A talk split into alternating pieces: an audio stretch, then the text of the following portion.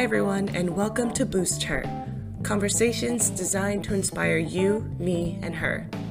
I'm your host, Nia Mason, and Women's History Month comes to a close with my former coach and University of Maine men's basketball assistant coach, Ednisha Curry, aka Coach Eddie. As one of two women coaching in collegiate men's basketball, Eddie talks to us about how her strengths as a coach are less to do with her gender and more with her life experiences, and how they have paved the way she sees the world and tackles obstacles. While being one of few in this space isn't something Eddie dwells on, it is certainly something she keeps at the forefront of all that she's doing, reveling in the responsibility she feels to pull up the young women behind her as she continues to climb the ladder toward success and equality. Today, Eddie talks to us about finding balance within her NCAA, NBA, and WNBA commitments, never forgetting about the female coaching pioneers that came before her and the lasting impact of her dad's unconditional love and confidence in her. Your day to day as a basketball coach, just from playing, I already know you guys go through the most, but what does that look like? Wow. I'll give you a typical, maybe off season day for me. Everyone knows Coach Eddie's position group that I am a 6 a.m. workout person. Like to get in the gym and get it out. So, you know, I'm to wake up about 5 a.m., 4.30, 5 a.m. every day, get to the gym about 5.30 on the court with my position. I have the point guards and the small two guard group and get on the court with them, working them out from that workout, depending on our time, it can be 45 minutes to an hour. I'm going to go right to my office. And from there, day to day, it's in season, it's working on scouts, out of season, it's looking at video, evaluating our players, looking at video for recruits to better our roster. That's kind of my day to day grind. Thank God, you know, we're on break now for a little bit, but usually I'm that dreadful 6 a.m. in the morning coach. I just find value in players getting to do what they love the first thing in the morning. Like I worry about them having a bad test day or running into somebody they don't like or having a long exhaustive lecture or getting a bad test results or anything that is going to put them in a bad mood. First thing they get to do is in the morning is do what they love. See, I like that rationale because you have me over here so happy I was the point guard or a two guard. it's always a method behind my madness. They fight me earlier, but early in the season, like, oh my God. But you can see the first year, the two year players that have been in their second year. When I do have a late workout, they're like, serious? We're having a late workout?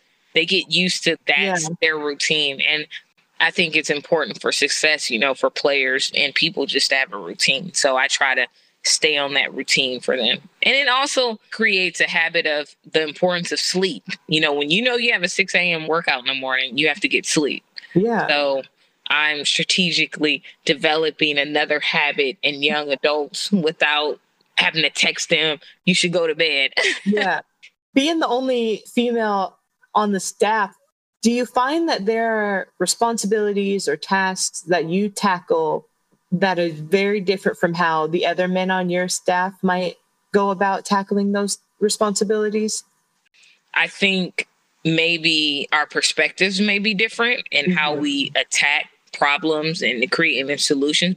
I think that has nothing to do with gender. I think that's just people. You know, the way people handle things depending on the situation or adversity depends on what tools they have in their toolbox. I'm blessed that I have so many tools to pull from being an elite athlete, high school, college, to being a professional athlete and coaching and living all over the world. I have a more global mindset and I have all these experiences to pull from to help me better myself and better the team. What was it that brought you into the world of coaching post your playing career? I guess it was a calling. I always say this story, and we both have been coached by Michael Abraham, my college coach, your AAU coach. He told me I was born to be a coach at 25. And that was like the kind of the peak of my professional career. And I was like, Coach, love you to death, but there's no way in hell I want to deal with a younger version of Ednisha Curry. I'm all good for coming back in the summer, being a mentor, a role model to team concept, helping everybody. I love that. But I never saw myself or I never saw the value in me being a coach. I really didn't. It took me a while, but it kind of brought me back to what my grandmother said. When you're called to do something, you really can't run away from it. It eventually finds a way to pull you back in because that's really what you're called to do. I laugh at it because I fought it for so long, but it's cool. I actually love it like no other. Like I wouldn't change anything. I wouldn't change me fighting it or anything for the experiences I have now as a coach. That's so funny you say that because when I met you as my coach, it did not seem like something that you fought. Like it seemed like something you seamlessly walked into. Like you knew what you were doing from the very first practice I met you. And that's crazy because that's kind of what Coach Michael saw in me. But sometimes in success and in moving and transitioning in your life, you have to see it for yourself. And I just didn't see myself as a coach. Literally, I just saw myself as like the big sister to you guys, the mentor, I was to come in, I was to give you guys my all and pour into you guys, help you guys achieve your dreams of being Division One student athletes.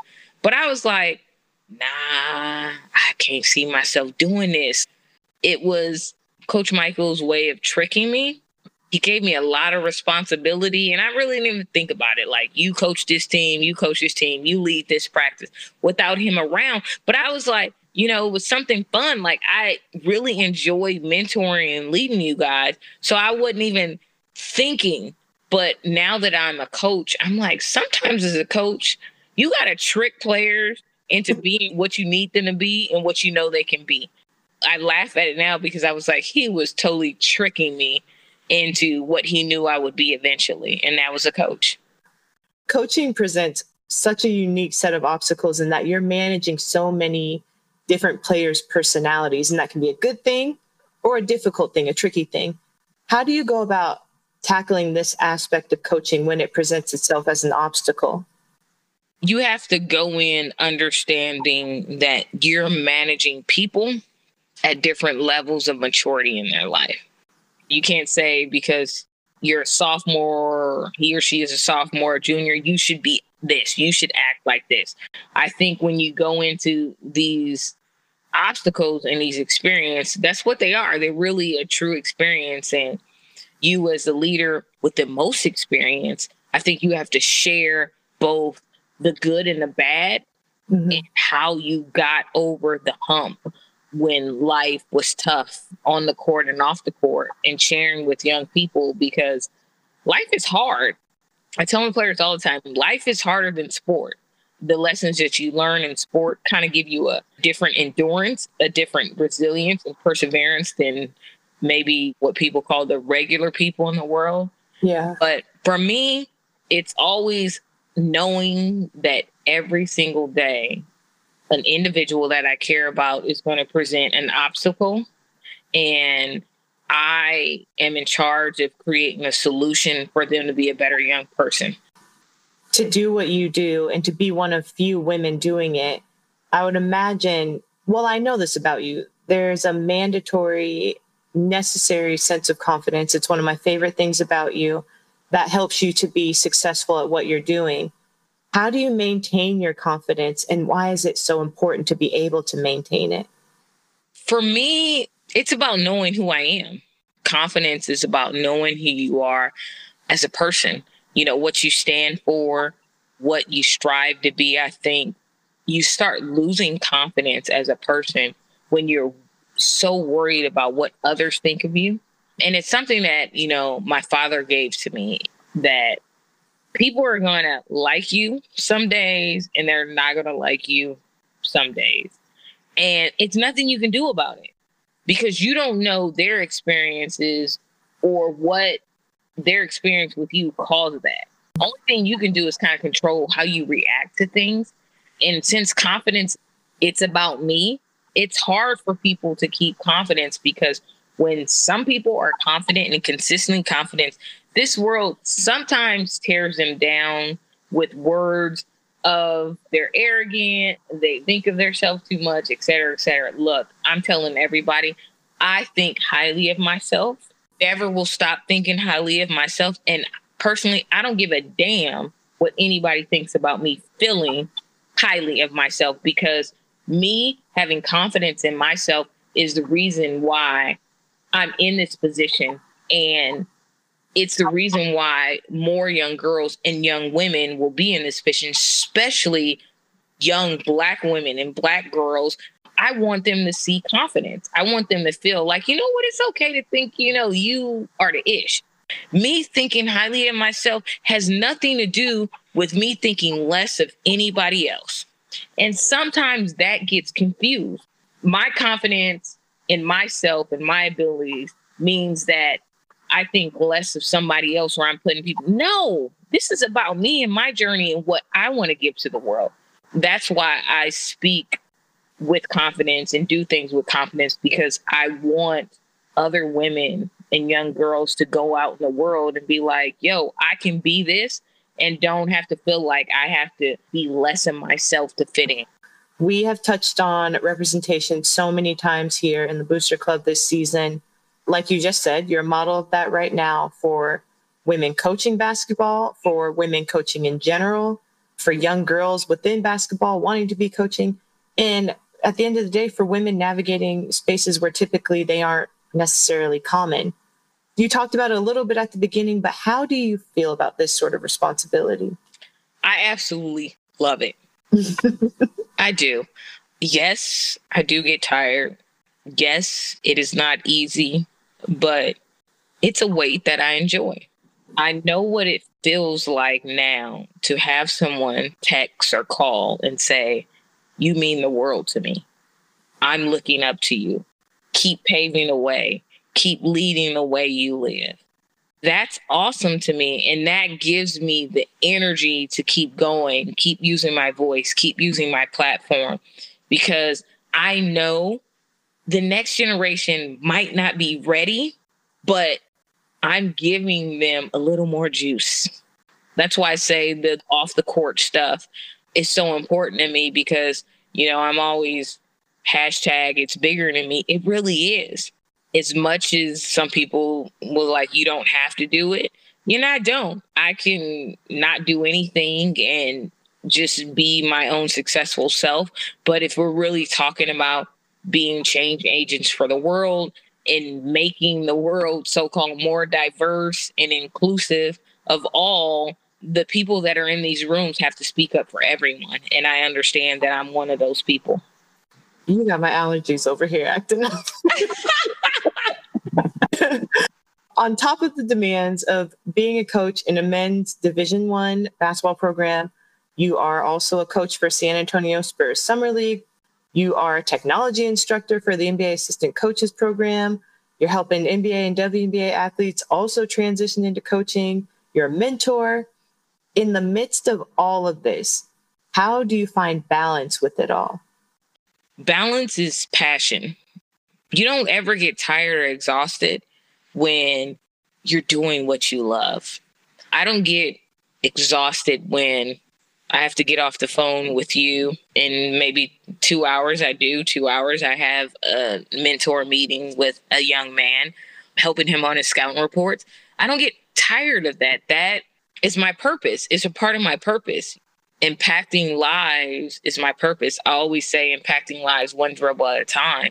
Understanding that basketball is just my platform for me, really to be a teacher a leader, a role model, someone who's a true change agent for others is a blessing. The balance, yes, I do take days off. Yes, I do have my Netflix and chills. Yes, I do have my vacation days. But when you're doing something you love, you don't ever feel exhausted from it. I enjoy what I do. And as much time I have in a day to invest not only in myself but others you know it's really a blessing the most important thing in finding balances in your life is finding your own personal success and yeah. being happy with your growth process i binge watched about four series yesterday. It didn't make me a bad coach. It didn't make me a bad leader. You know what it made me? It made me human. Switching gears into more of the personal space, I want to talk about your dad. He was a major influence in your life. His lessons and spirit are still influencing you today. Talk to me about your dad and why you give him that credit. I am a trailblazer and I am here because of love and care of a black man. My confidence, my voice, my power, my I don't give it attitude comes from him. Yeah. My dad gave me all that, you know, and I always talk about when I got this job, everyone was up in arms about everything was about gender, you know, like how are you going to handle this? You're coaching men now and you're not full time coaching women's basketball and et cetera and et cetera. And I was like confused because I had always had a great relationship with a phenomenal man in my life, my father, that never put boundaries on me as a woman. Never. Yeah. I never heard no. Didn't matter what sport, what instrument, whatever I want to do. I was allowed to do and find out who I was and what I was going to become as a woman. And the only thing he asks is if you're going to commit to something in life, win. And that's a part of his legacy for me is winning. I refuse to lose. I refuse to accept any of the isms that are thrown out at me, both sexist or racism. I refuse to accept them yeah. because I wasn't built to accept them. I was built to fight them. My dad built me to fight everything. My dad built me to have a voice, even when people felt like I shouldn't have a voice or shouldn't speak up about anything. And for me, my father raised me. He didn't miss games, he didn't miss anything. Everybody knew when it came to me, don't mess with her. I miss that protection because you know 41 years of my life i had that protection yeah. he took every blow for me to be who i am as a woman to be a success not only me but all of my sisters to have independent women and for him to verbalize that all the time like i don't want my daughters not to have a voice. I don't want my daughters dependent on anybody. My wife is not like that. You know, even my mom, his ex wife, is not. He was like, I don't want that. And that's empowering. And I think that, that has really helped me in my relationship with men in the workplace, my colleagues now. I'm not even thinking gender because when I got this job, the most powerful thing I told someone in one of my first interviews is my dad never asked me how I felt coaching men's basketball. He asked me, when is the games close to California? Let me know the schedule and I'll be there. It wasn't, how are you going to coach, you know, young men now? Or it wasn't even a weird conversation. It was like, yo, okay, when is the tickets? When can I get there? Give me the schedule, move on. And then every day, like a father would, you know, he checked on me. I always chuckle because I'm like, yo, my dad was like, look, I arm my baby with weapons. She good, whether I'm here or not. And it's been difficult not having him as he passed away in August of 2020. But what he gave me and what I'm building and what his legacy stands for me is what he always taught me to do, and that's to win. And I don't plan on not doing that. You're currently paving a historic path by what you're doing right now. Yes, within men's collegiate basketball, but basketball as a whole. And even with all of that, there are some major historical female figures in coaching that have sort of paved this path for you, and you continue to shape it in your own special way. You and I have talked about this previously in our conversations, but I want to talk some more about some of the past women's coaches that have inspired you to continue to really be a trailblazer in this space. You know what? The first one is the first call I got when it came to me being okay, me being ready, is Bernadette Mattox. She was the first one to do it in all of coaching. Kentucky, in the mid 90s, no social media, no media really. And she did it as a black woman in a Power Five conference. And I will never forget my first week call. And honestly, this probably is the only office call that I've ever received because no one calls the office anymore. Coach calling me and saying, I got this, I'm armed with it, I'm doing what's right, I'm ready for this is truly special. And for someone that really didn't know me to reach out and give me words of wisdom is truly powerful. So for me, her story as a black woman being the first is me. She was the first at Kentucky for men's. Mm-hmm. None of us would be here without her.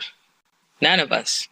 There's no me, there's no Lindsay, there's no Becky, there's no God, you name it. She was really the one that started this trend. She doesn't get enough credit for it, but I always go out thinking of her because it symbolizes me. It symbolizes Black women in America. Symbolizes Black women's success in America and what it means and how people go out and go about telling our stories.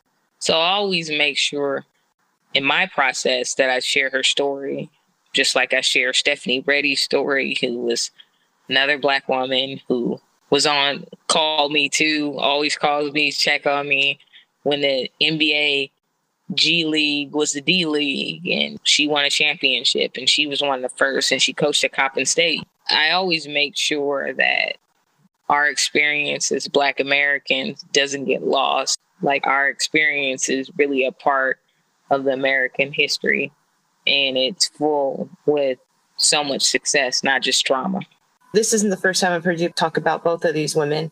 So I love that you get on this platform and that's like the first thing that you want to do is say, yes, I'm doing this, but here are the women that helped me do this.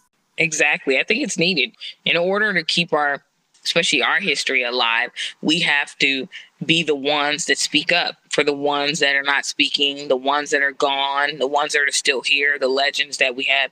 We have to keep reminding everyone of Black excellence. You speak so highly from them, you've pulled so much from them. What is it that you hope that the young Eddies, the women coming after Eddie, what do you hope that they pull from you? You know what? To use their platform to pull other people up. It's not enough to be the only one in the room. I always said it last year in interviews. I don't enjoy people constantly saying, You're the only woman, you're the only female. I was so happy when Corinne, Coach Tiny got an opportunity and got hired, I was like, yes. I can now say, and I can correct people, it's two of us now. Still not enough, but it's two of us now.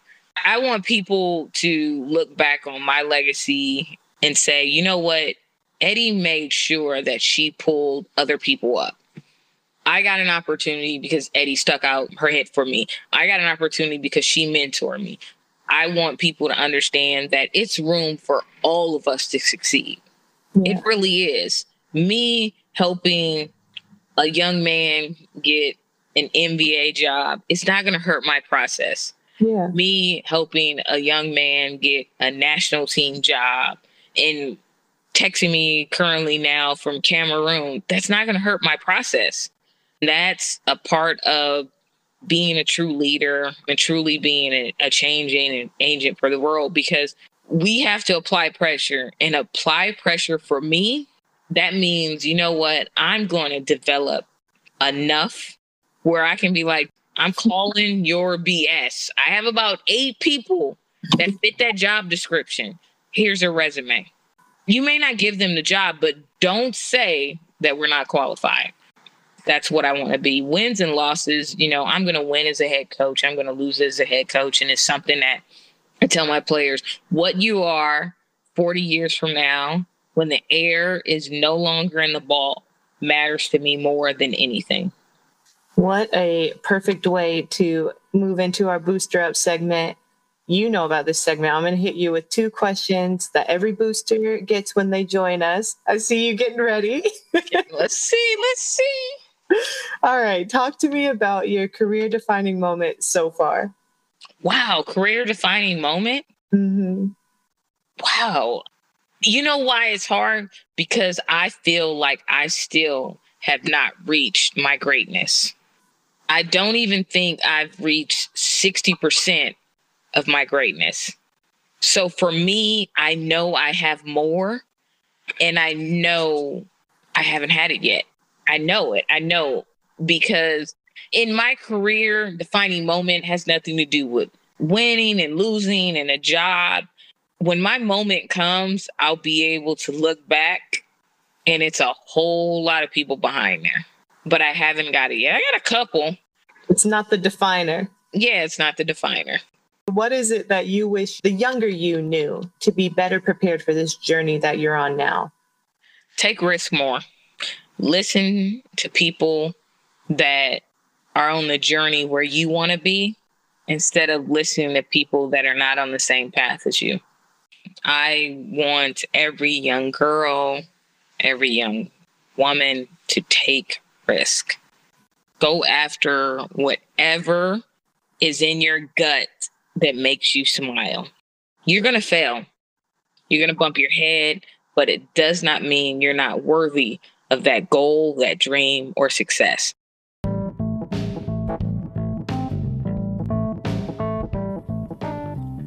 Thank you for listening to Boost Her conversations designed to inspire you, me, and her.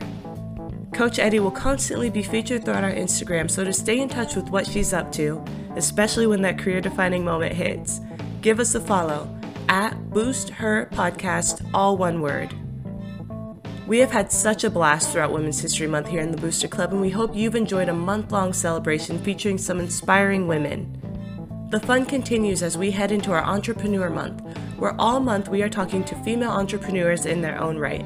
So please like and subscribe on your favorite podcast streaming site to make sure you're in on the fun. Again, thank you for listening to Boost Her, where we will happily pull up a seat at the table for you as a reminder that while individually we may be great, collectively we are magic.